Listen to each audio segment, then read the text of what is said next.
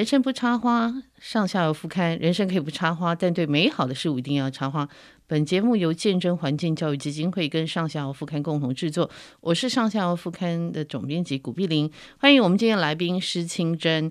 清真人在很遥远的地方，哈，我们是连线。对，我在很遥远的地方。是是是，呃，清真，我们是透过岳阳连线访问清真，哈，他现在人在美国，哈，呃，他是一位翻译家，那翻译的书非常的多。我请清真先自我介绍好吗？我是正大新闻系毕业的，然后在美国拿硕士跟博士，然后之后在辅大教过书，然后因为结婚的关系就搬回美国。然后之后就一直嗯在做翻译跟跟写作这样子的事情。是。那我在美国已经住了二十几年了，几乎是我一半的时间。哦。可是家乡还是台湾，对。是是是，嗯呃。其实那个清真翻的书非常多哈，我他翻的书太多了，但是我有读过一些了哈，不是全部都读过哈。我自己是很喜欢那个安东尼杜尔的书了，他翻过好几本。安东尼杜尔的《十倍人》、《呼唤奇迹的观光》，还有这个《罗马四季》哈。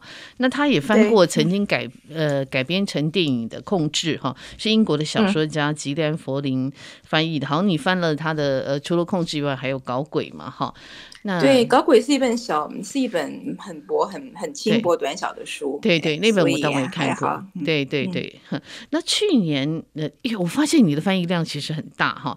呃，no no no no no，碧玲姐，我的翻译量其实真的不大，我大概每年大概顶多出个，顶多写个一两本。哦，那已经很相较于其他的我的译友。真的是真的，真的是不太大。Okay. 是哈，那去年你也有一本是尼克克劳斯的《乌有》嘛？哈哈，反正非常多。对，我我发现他从好像从两千年应该更早，对不对？我看到的是两千年开始，好像就有看到一些译作了哈。不知道我的讯息正不正确？嗯、是。对对对，嗯，对哈，嗯，那呃，其实老实说翻译工作哈，我我知道呃，另外一位翻译家那个何颖仪哈，他其实每次翻东西都是肝。肠寸断的哈，那 他就说呃，其实翻译是一个很频繁而且大量的工作，因为你需要查很多东西。嗯、那请问是你自己挑挑的作品，还是出版社找你合作？刚开始出道的时候，因为是新人，所以没有没有太多选择的机会，嗯、所以基本上都是有什么就接什么。嗯、那我刚开始刚开始翻译的时候，也帮天下文化翻翻了一些就是自助性的书，就是励志性的书籍，然后觉得不太对味。后来开始因缘际会之下开始翻小说，觉得这应该是我我喜欢走的路。那后来慢慢开始有一些累积出一些经验之后。那就会跟编辑商量，有的时候是我推荐，有的时候是他们把书给我。嗯、那如果我喜欢的话，我就会接。那如果我推荐的书，他们觉得可以可以做。然后他们也会去谈版权，然后再把书交回来给我，所以基本上是一个双向进行的一个过程。嗯、OK，那我们今天为什么会特别跟清真越洋连线？其实我已经跟他联络了好几个月哈。我们是为了一本书哈，嗯、我们都非常喜欢的一本书，叫做《树冠上》。谢谢。嗯，那这本书是今年呃时报出版公司出的哈，呃是一本非常重量级的书，大概六百一十三页吧哈。我 很厚，很厚。我花了，而且它的厚。哈，它不太像一般小说。有时候我一天自己会读完，呃，六七百页的小说。我我其实常干这种事啊，嗯、因为一读就暴饮暴食嘛，阅读量很大。对对。但是这本书我觉得它并不是那么容易阅读，所以我其实花了很长的时间把它读完。好，而且读完它也不太容易说，你可以立刻去整理出一个。很清楚的感想，因为它太多东西了哈，所以我们就很想来谈这本书。因为，嗯，我也请了呃一位年轻的作者哈，他本身自己也是呃得过文学奖哈，他本身也画呃画画。画的非常好了，科学绘图哈。对，呃，黄汉尧，呃，那个清真也知道哈。那汉尧是一个，对对，汉尧在希望他会听到这个节目，因为他说他也很期待哈。汉尧，我常常觉得他是很像哲学家，读了很多书的老派文人。对，他的书评写的也非常的哲学。是是是，他写的非常好。他他写书评也花了三个多月哈。其实我很早就跟他讲，那 大家都好认真哦。对对，我觉得大家都怕出手会落亏哈。呃，不会不会不会。所以其实我想，呃，这次为什么会跟清真来呃连线，就是我发现你的脸书上哦，你很关心，呃，很关切这本书在台湾的销售状况。那这本书因为它登场人物非常多哈。主要有八位哈，那每一位角色呢，其实就像汉瑶说，他好像有一个对应的一个本命数哈，一颗本命树。对，那他们的命运呢，本身也是跟这个本命数是牢牢相关的哈，牢牢相连的。对，对，那呃，汉瑶当时他自己写哈，呃，其实我觉得他写就他已经把我们这种不知道怎么去整理哈，很复杂的感受他整理出来哈。他说，其实这个故事就是他的超越跟自我的变形了哈，所有的角色。都有关联，那你光是阅读，你就要花很多很多时间理清哈。所以，对呃，对这位作者，呃，那个鲍尔斯，他其实是一个有物理学背景的，对吧？好像科学背景。对，他的他的背景是工科，他学物理学电脑，是。所以我而且他基本上他是他是一个非常博学多闻的，对。等于是学者型的作家，对，而且我觉得他的生命中，他就是阅读跟写作，还有教学，所以是一个很单纯的一个读书人。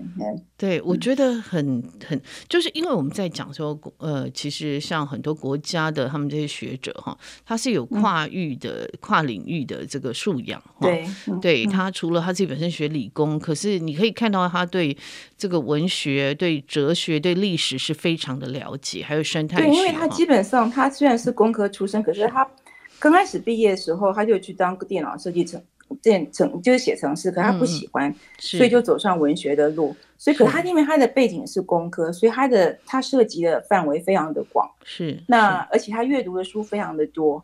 这本书冠上他写了六年。是，所以你想想看，我们花了。我花了一年多的时间，嗯，然后大家花了三四个月的时间来阅读，嗯，然后作者花了六年的时间来写作，是是，我觉得基本上这都是都是值得的，对对。对。那因为他的兴趣是在文学，他也是一个很很优秀的作家，是，所以他会以自然工科方面的背景为一个基础，是，可基本上他写的还是故事，因为基本上他还是一个小说家。对对对，其实是，而且我觉得他在遗传学上面也是很强哈。其实我们可以看到，对，然后里面很多这些角色，嗯、每一个角色就是把他的知识赋予在这些角色上面。对，我觉得这个是他的精华之作。他他把他以前的一些聚集的一些知识，跟他后来阅读的一些书籍，全部都加在这一本书里面。对，所以您说阅读上很花时间，这个是可以理解的。对，特别是。特别是如果说是很认真的读者的话，嗯，嗯，他会想要了解说各个角色之间的关系跟树木之间的关系，对，然后会去深究，所以会就会花很多时间去思索、嗯、去牵线，这是对这是自然的，我觉得。对对对，像我自己，因为有时候在读这一类的书哈，我会边读边查了哈，那当然也不是说真的太认真，就是。Google 查一下嘛，哈，譬如说他提到某一种树种啊，嗯、或某一个呃生态学的东西，嗯、你会稍微查一下。那这个查就是需要时间。翻译的时候在做的事情，是是，是因为我知道这本书牵涉的东西很多，对，然后绝对不能绝对不能丢人，对，所以那时候翻译的时候花了很多时间在查资料跟、嗯、跟阅读相关的书籍。我本身喜欢树，可是我对树的知识很。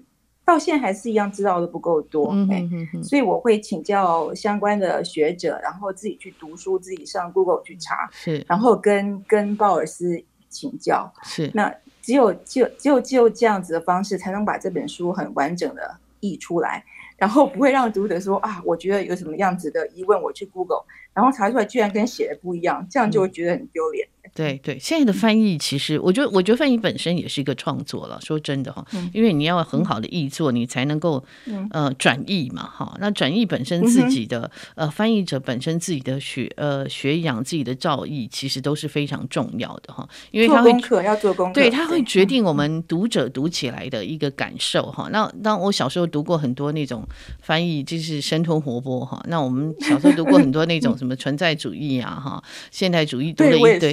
对，我想我们都读过哈，但是我们其实真的有读没有懂哈，因为那时候的翻译其实真的，而且那时候查资料也不是那么容易了，也不是那么容易。对对对，而且不同不同的小说，不同的类型，我也从从高中开始就开始读翻译小说，有的时候也是读的一头雾水。对，真的是。那后来我们看到现在有很多翻译小说重新翻译哦，我觉得读起来的感受是完全不一样的哈，完不一样的。对对。对那在这边我也想请教，嗯、因为我发现清真跟你的呃，你翻译的这个原创的这个作者其实都会有一个联系哈，像你跟呃鲍尔斯、理查鲍尔斯本身呃也有、嗯、也有联系，好像你们还见了面，对不对？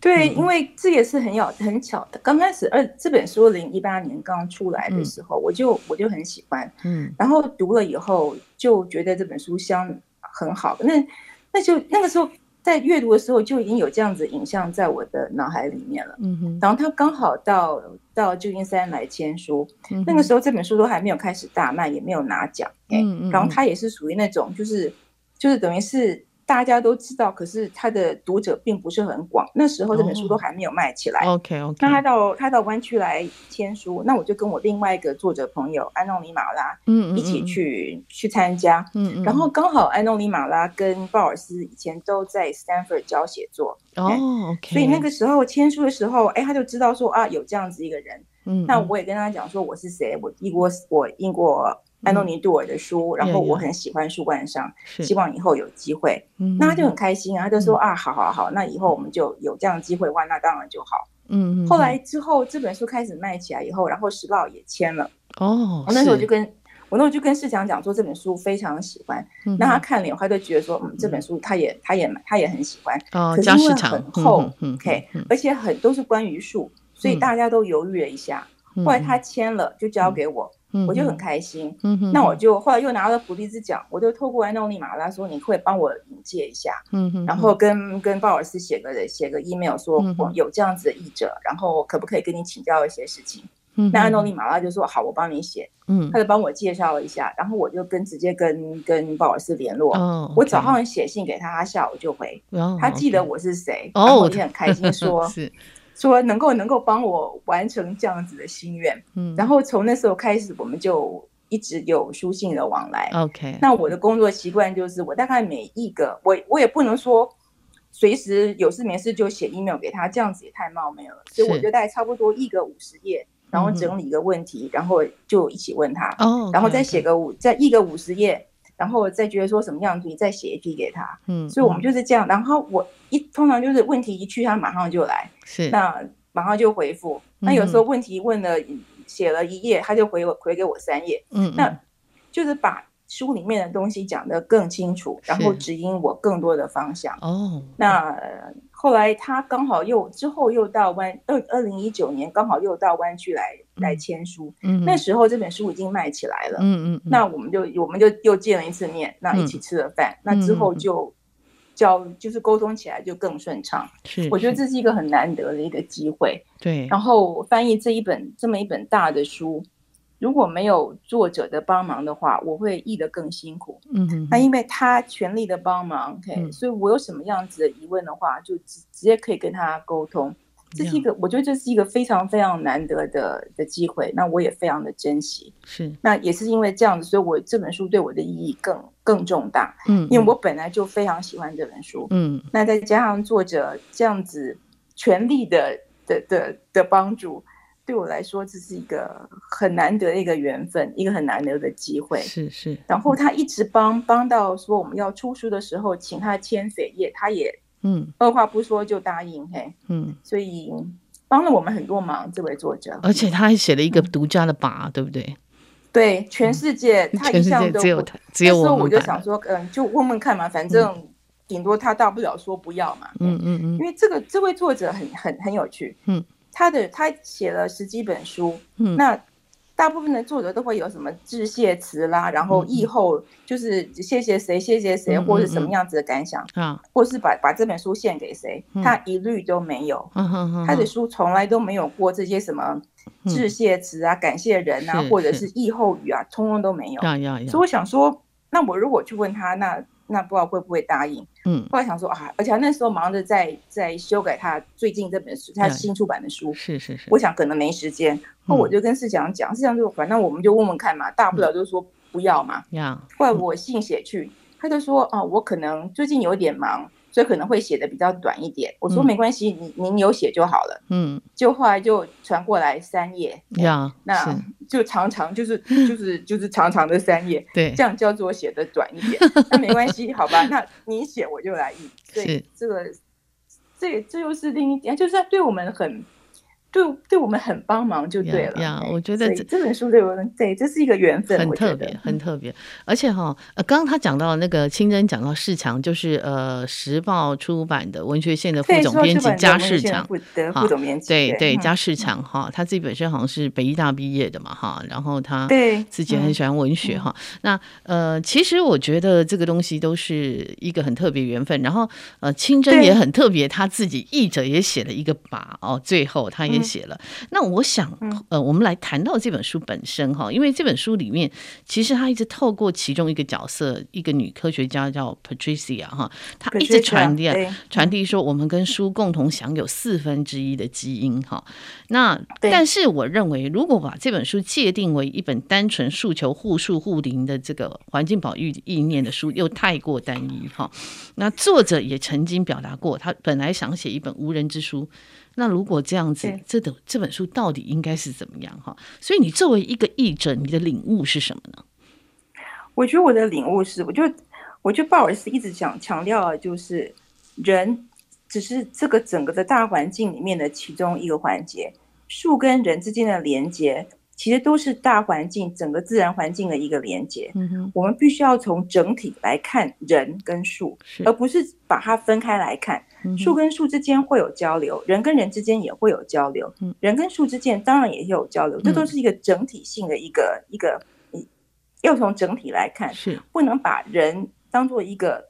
就是他就他常常讲说是 human exceptionalism，嗯嗯，就是我们人并不是一个很特别或是万物之灵，给，嗯嗯，我们常常讲说我们是万物之灵，对，由我由我们的角度来界定说周围的树动物有什么样叫做有用，什么叫做没有用，呀呀，是，我觉得这，我觉得这对他来说的话，这个是他这本书一直想说的，嗯哼，就他想要透过树的观点，就是树，然后写树、写林、写森林、写环保，让大家来来思考说。人在整个的自然环境中的的环节，到底占有什么样子的地位？嗯、我们不能够再自以为是，嗯，觉得说要把周围要来控制我们周围的环境，嗯，而是因为，而是应该要跟周围环境一起来交流，一起来融入，是要用这样子的方式来思考整个世界跟整个宇宙。嗯嗯嗯，我觉得这个是他想要讲的东西。是，那他当初为什么会想这想要写这一本？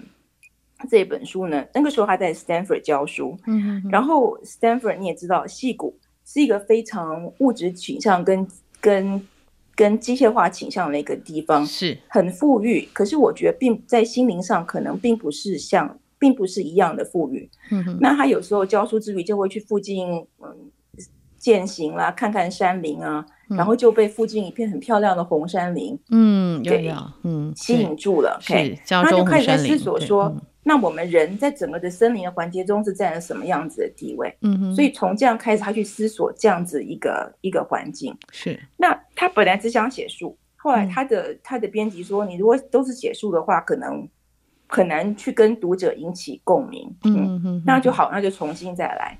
他就从整个就开始塑造各个不同的角色。嗯嗯，然后从每个角色都有他的本命树，然后整个做一个连接，嗯、所以整个在结构上又跟树。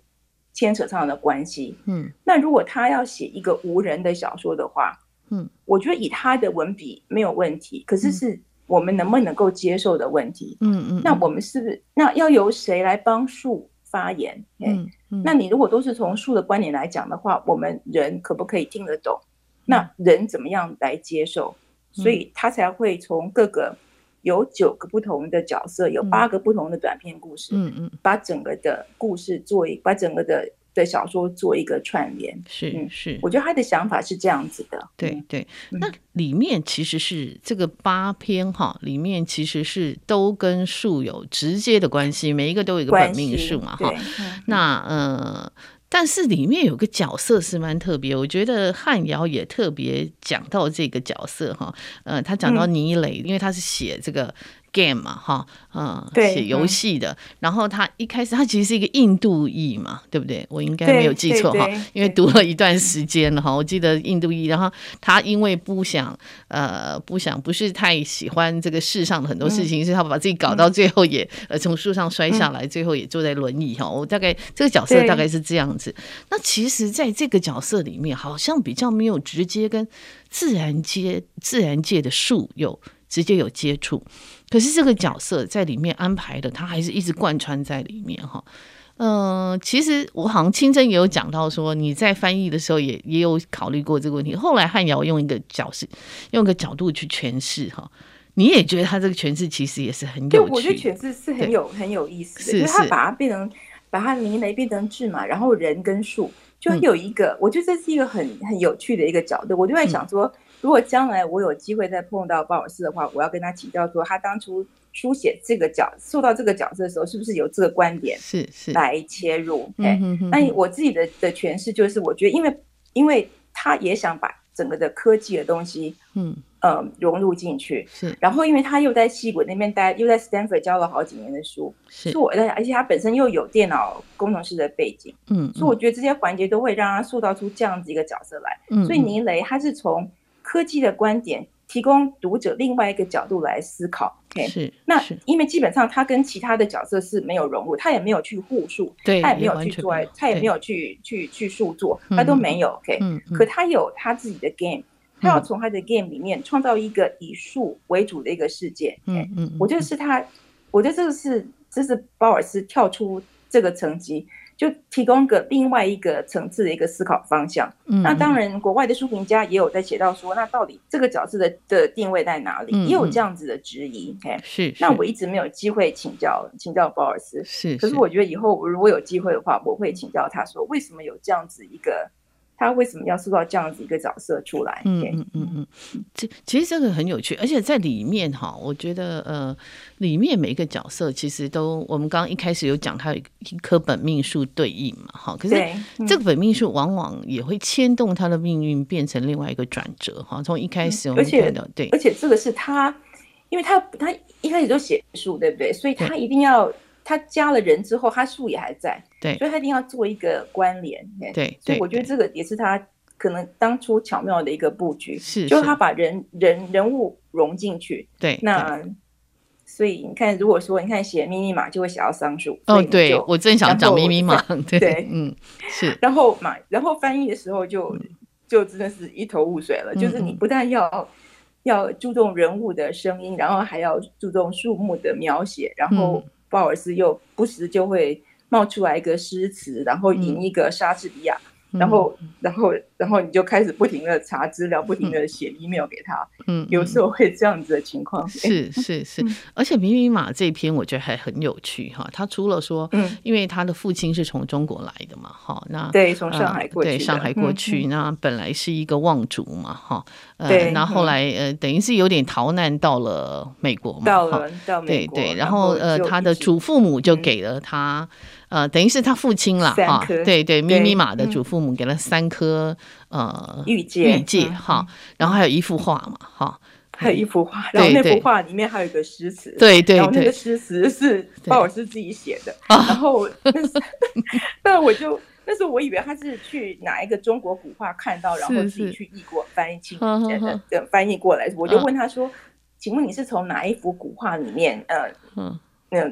有这样子一个诗词，我可不可以？你可不可以指引我一个方向？是、okay? 是。那他说，那我自己写的。那我我就开始，所以他他就他就很开心。他说：“哎呀，那你这样就要开始写诗了。嗯”我说：“我不但要写诗，而且是要写古诗，而且是要写 七言绝句或是五言绝句。”真的真的，是。对，可是他觉得这件事情很有趣，嗯、因为全世界的译者没有一个人碰到同样的问题。对，或许简中版吧。那我不知道，因为简体。中文它也出了，是，是叫做他们叫做术语，对，对，对，那我不知道那边的译者是怎么样去处理的。嗯，可是对我来讲的话，这是一个很有趣的挑战。是是是，对，其实这个这里面很有趣，是说，因为他这个画好像也跟跟煞有其事，好像真的有有这幅画哈。所以我在看的时候也是想说，哎，这考据出来会是谁的画？其实我在边读的时候边看哈，后来后来发现好像哎不，这幅画其实是他虚构的。哈。他自己虚构的，对对对，可是都是跟树有关系，是是是是，跟他的心情，然后跟一就是有一种寂寥感，然后对，然后又刚好有三颗，然后就刚三个女儿，然后三个就是会把它整个都。都环节会串在一起，是是是是，非常有趣。因为中国文人画水墨画哈，或者是画山水画，其实他很多是他的心情心境的寄情嘛。对，那他有时候是卧游卧游书房了哈，他可能就是他曾经去。那我那时候看，我就想说，这到底他会是哪一位画家？结果不是哈，我就觉得哎，但是他也很懂这个东西，我也觉得很。他也很懂啊，然后又因为他他引了刚开始里面还有一个王维，那王维我查出来了，我就问他。说没错，是王维，他可能是，然后他也跟我讲说他是应用用哪一个作家的译本。所以我才会觉得说啊，那他这首诗一定是他从什么地方看来的？是，后来居然不是，是他自己写的。所以我就想说啊，完蛋了，OK。所以又花了很多时间在这一曲这一首诗上面。那当然，如果写出来，那整个的音韵是完全不整的。对。那我在译注里面也有也有致歉，因为我真的不是中文系出身的。是是。我也有去请问几个中文系的的朋友。是是。那他们也给了我一些方向。是是。其实我觉得他们写出来的诗就是很中文系的诗。是是。那很漂亮。可是跟整个的文小说的调性又不太配合，嗯、后来我没有用，还是决定自己就把我的着作给给放进去。是 是，其实这样很好玩啊，因为通常我们讲说五言绝句或者是七言绝句都要平仄的。呃，韵脚对，要平仄，要对对对，这个其实是很不容易。你这样讲，我应该回头再去看一下你翻译的那首诗哈。嗯，请不要请，请指教。可是已 经已经印已经印行了，没关系没关系。我觉得对对啊，那时候我觉得翻译我最重要的就是你要要把这首诗，要把这首古诗放在整个小说的情境里面。那就是我觉得这也是我翻译的时候一直在思索的，是就是不但。不能译错，嗯，而且要把它译得很顺，嗯，因为这本书这么厚，是。那阅读上绝对不能让读者觉得很很好像卡卡的，卡卡对对，对，所以我会我会觉得说，那是这是我对我自己的一个期许，我也是跟作者跟我的编辑这样子，嗯，做出这样子的承诺，我要把这本书译得很好读，嗯嗯嗯嗯，很像中文，是是，那这是我。就是那时候翻译的时候，除了说查资料啊、写东西之外，嗯，嗯。另外一个另外一个挑战。对对，其实我们刚刚也讲到，译者本身的造诣还有他的素养，其实也是非常重要。而且我觉得翻译比自己写作更难。我常常这样觉得，因为你在一个框架里面。谢谢。好，其实我们都会忽略译者，但是我觉得译者真的，我这几年因为读了一些，也不是读真的很多了哈，但是读一些小说哈，呃，重新再读，不管是欧美的小说或者是日本的小说哈，那其实我觉得好的译者真的是带我们上天堂哈，那个感觉真的是哈，你就跟可是译者的嗯，译者的角度跟译者的的定位也是很，我也一直在思索这样子的问题，我也是觉得说，我不停的。在讲这本书，在脸书上跟朋友跟、嗯、接受采访了，或者是说做 podcast 或者是之类，我这样一直在说这样子一本书到底会不会太过分了一点？嗯嗯、因为我觉得译者的角色应该是在幕后，而不是在目前。Yeah, yeah. 所以每次我讲到这本书，或者我每次提到这本书，写到这本书，嗯、我我心里面都其实都会有一点不安。嗯，因为我觉得重点都是要让大家去。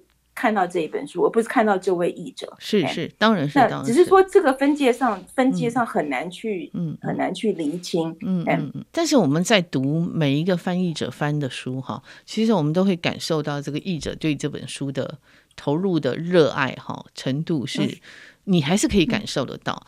那其实有时候我们不见得可以直接 touch 到作者，我们是透过译者嘛哈，我们跟作者能够在啊，真的在。空中交汇哈，心那个心领神会 哈，其实这个我觉得是一个非常棒。那你觉得译者的角色哈，我我相信很呃很多译者也会在这个角色，他他会觉得说，哎，我到底是一个呃比较要往后退，还是我必须要往前进的哈？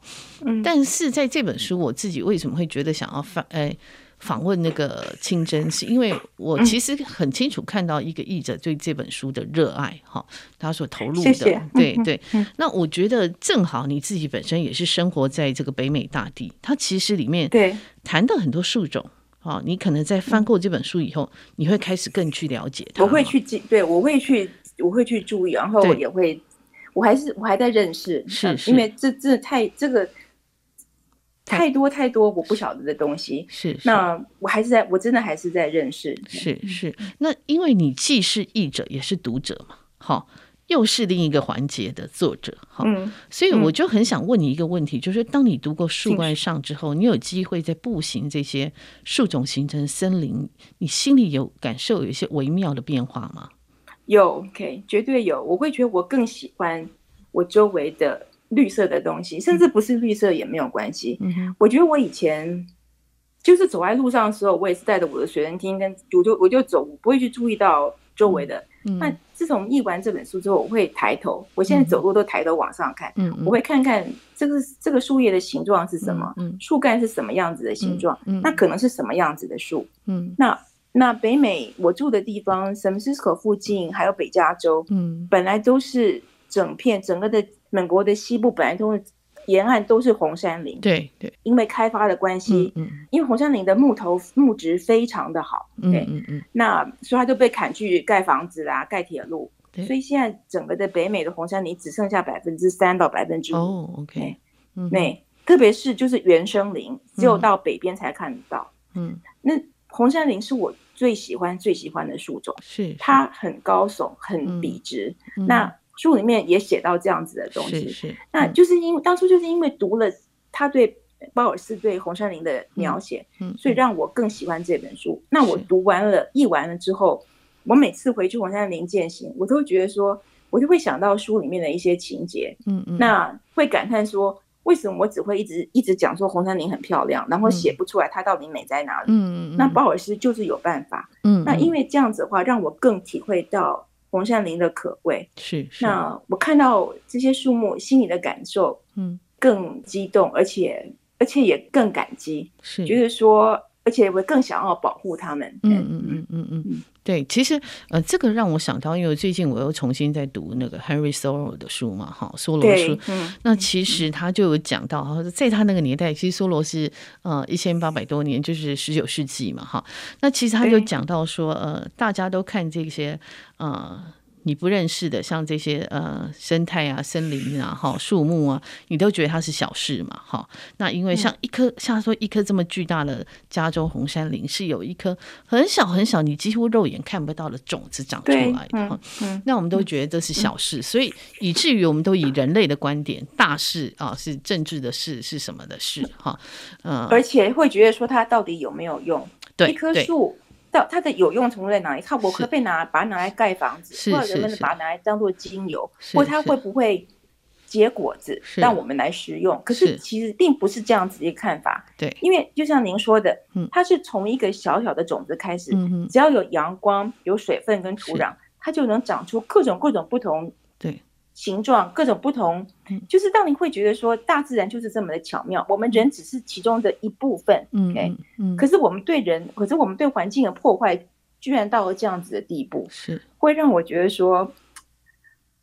很心惊就对了，嗯嗯，是，确实是人类哈，在这个工业革命之后的这个短短的一百多年间哈，其实呃，那个我们其实已经毁掉太多，大概是过去人类文明的总和了，还几倍哈。